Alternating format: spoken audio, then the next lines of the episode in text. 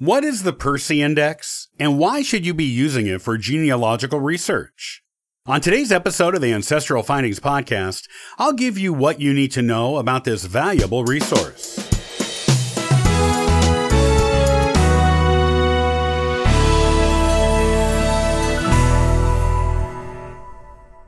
Have you tried using PERSI in your genealogy research? If not, you are missing out on a valuable genealogical information resource. PERSI stands for Periodical Source Index, and it is the largest genealogy and local history subject index on the planet. It was designed and assembled by the staff at the Allen County Public Library Foundation and Genealogy Center. PERSI is an important, even vital resource for genealogists, and is widely recognized as being such. What makes PERSI so special to genealogists? Well, to start, it includes an index of 11,000 periodicals, 3,000 of which are no longer publishing. These periodicals were all published by historical and genealogical societies at local, state, national, and international levels. The index includes 22 subject headings and 2.7 million surnames and locations that may pertain to your family history. If you have a particular family line that has been a stubborn brick wall to you, or are just looking for more information on the details of the lives of your ancestors, you may find the answers you seek in the PERSI database. It's not just genealogists who use PERSI. Historians, academics of all kinds, archaeologists, demographers, and students from kindergarten to college all use this valuable research resource. The PERSI Index began as an idea in 1986, when efforts were made at indexing both current and past issues of publications on genealogy and history in publications ranging from 1847 to 1985. It was originally a 16-volume set, though it has become much larger than that over the decades, with new additions as more periodical discoveries are made. The Family History Library of the Mormon Church has the original set available on microfiche. There also used to be an annual print version of PERSI, which was discontinued in 1997.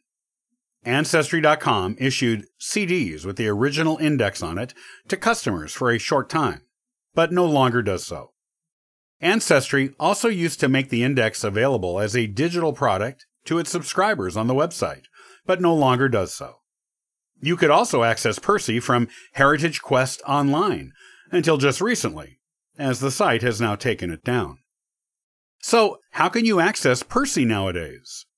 Heritage Quest Online took it down because FindMyPast.com acquired the sole rights to the electronic database outside of the Allen County Public Library.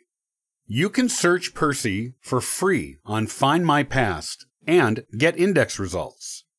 However, to view any images associated with an index result — not every result has an image to go with it, but a good number do — you have to be a paid member of the site or buy pay-per-view credits there. In order to search PERSI to maximum effect, it is important to understand that it is not an every name index, or even an every word index.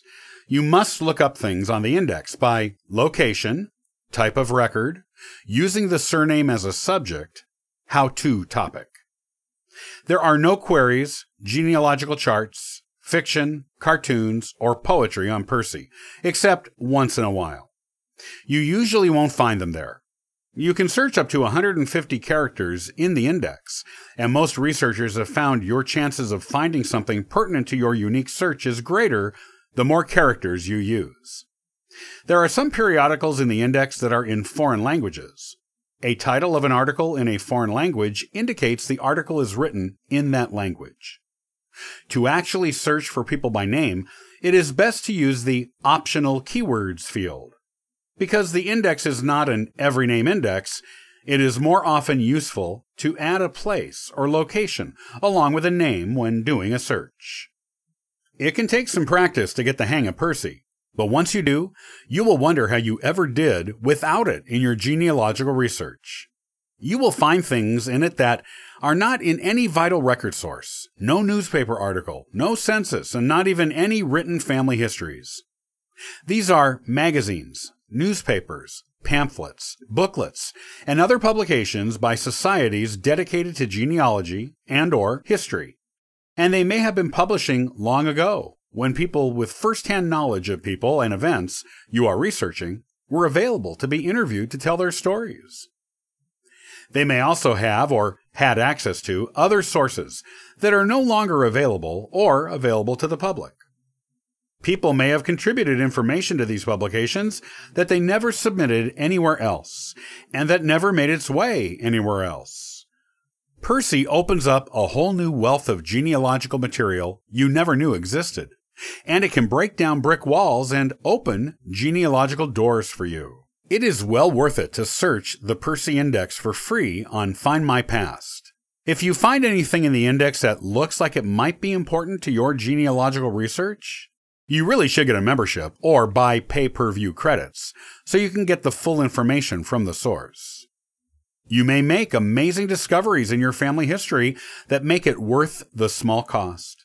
It also may become one of your reliable and most used go-to genealogical research sources.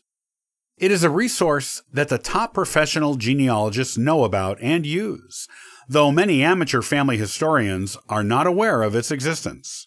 Now you know. So go out there and see what PERSI can find for you. Among the types of articles included in the PERSI Index are things like biographies, cemetery lists and other information on them, census records, church records, court records of all kinds, deeds, directories of all types, histories of people, houses, businesses, ethnic groups, and more.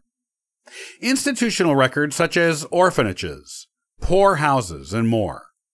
Land records, maps, military records, miscellaneous records, naturalization information, obituaries, passenger lists, probate records, school records, tax records, vital records, voter records, wills, including indexes, abstracts, and transcriptions.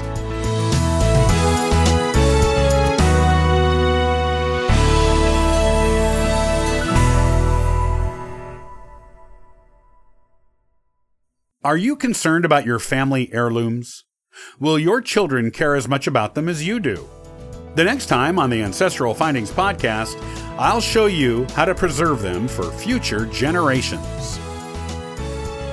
Copyright by Ancestral Findings, all rights reserved.